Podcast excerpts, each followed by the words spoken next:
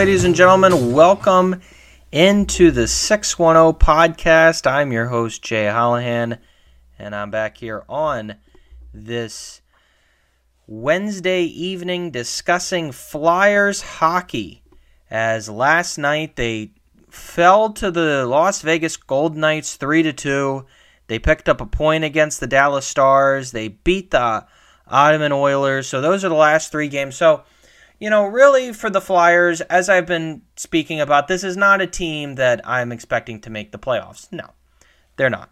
Um, they're a team that's going to be coming on probably every other night and, you know, going to be put on for the purpose to entertain some people, you know, for a couple hours. And, you know, if you're a die-hard Flyers fan or you're just a fan that, you know, just loves Philly sports and you want to, you know, um, in between 76ers games and want to tune into a, to a team that's trying to rebuild and, and watch this process and, you know, really kind of, um, kind of grow with the players, I guess, in a sense, grow your fandom with the players, then, you know, I mean, this is kind of where this team is at. Um, and this kind of should have been, I think, the expectations um, a little further, or a little earlier, I should say, uh, than the time has officially come for them to be that team. But this is not a team that you're sitting around um, expecting to make the playoffs, as I said. This is a team that's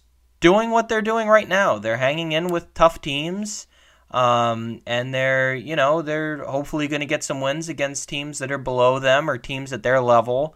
And then they can kind of go from being this, you know, really bad team and in the cellar to, you know, more being kind of an average team. And, and that's the way you want to see this team progress moving forward. But I think right now, you know, this is a good spot through six games. I tweeted about this earlier. This is a good spot where you want to be in really watching the growth of this team.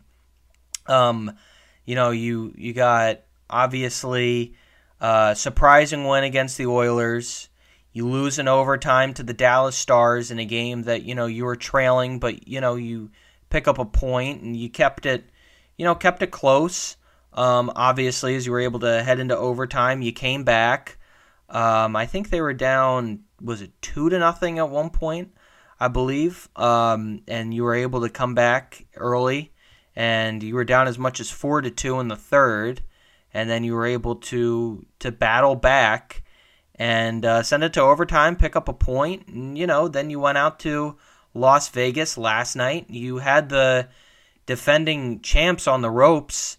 Um, and then they just happened to come off the mat and, and get it and they got it done in the in the third but I mean ultimately you know I feel like this team should be very proud of where they're at, and I and I mean this in a you know in a careful way because I don't mean to say that they should be okay with losing, but they should be pleased with the growth. I think the front office right now should be pleased with the growth, and I think the players right now should be um, as well.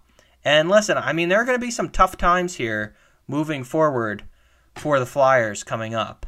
Um, this is not going to be, you know, anything that this this probably won't continue on. Three and two and one. I don't expect that to continue to be the trend throughout the next six games. And as we continue throughout this schedule and throughout these 82 games, that's just not going to be the case. I mean, it's just not. I wish it was. And, you know, maybe they could mess around and somehow find a playoff spot, which would be cool.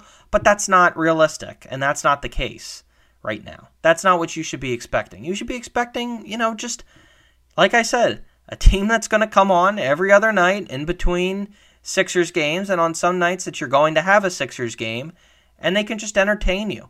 You could just sit there and follow them a little bit and just be like, okay, you know, this is kind of this is fun. I, I like what we have here. I, I, like you know some of the moving parts. Travis Konecny and um, you know watching Sean Couturier and, and him coming back from injuries fun and Cam Atkinson skating is uh, is nice. You know, let's see what we have out of Joel Farabee. Can Morgan Frost figure it out, and can Travis Sanheim be a be a, a game changer um, as a defender moving forward? You know, those are just the the things that you know you follow. Can Carter Hart take that next step, and what will his future be as a Philadelphia Flyer? So I just think it's a lot of it's a lot of stuff to be excited about, and um, you know, and just entertainment. And um, like I said, you know, with the way that the Flyers have been, you know, as a front office and as a as an organization throughout the past, you know, 10 years, it's been a lot of crap. It's been a lot of inconsistency, it's been a lot of just not even remotely um, good hockey at times. And right now, I think you're getting, you know, you're getting a future. You're building something. You're hoping that this can perhaps attract, you know, free agents. You're hoping that this can, you know, bring in young talent. Like I said, this team is not, you know, expected to do anything. I, I don't think they will. Like I came on and said, 31 and 38. Um, you know, win loss record is good enough for me. And however many, you know, overtime losses you can add in there but you you know want to see something you want to see something built. You know you want to see how far this team can really be competitive until they're you know until kind of the wheels fall off or like i said they somehow mess around and, and stay in this thing for a while. And again i'm not saying they will but you know if you can just you know have some fun with it you know i think it'd be it'd be a lot of it'd be entertaining for some people. Um, but that's just the way I see things as they sit right now. And uh, yeah, I mean, so far, I've you know said what they've done in the win loss column. Um, no idea if the front office is going to move to tank. I don't know if that's Danny Briere and, and Keith Jones's mindset because I don't know if they necessarily want to do that, um, go completely into a tank job. But I wonder if they will think about, you know, you know what happens at the trade deadline as we move forward, and whether they'll be selling off a lot of pieces.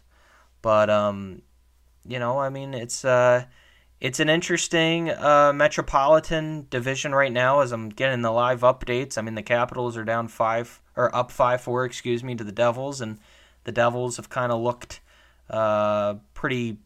Mm, they've looked pretty pretty bad so far. Uh, very inconsistent. I'll put it this way: they looked very inconsistent, not very bad, very inconsistent.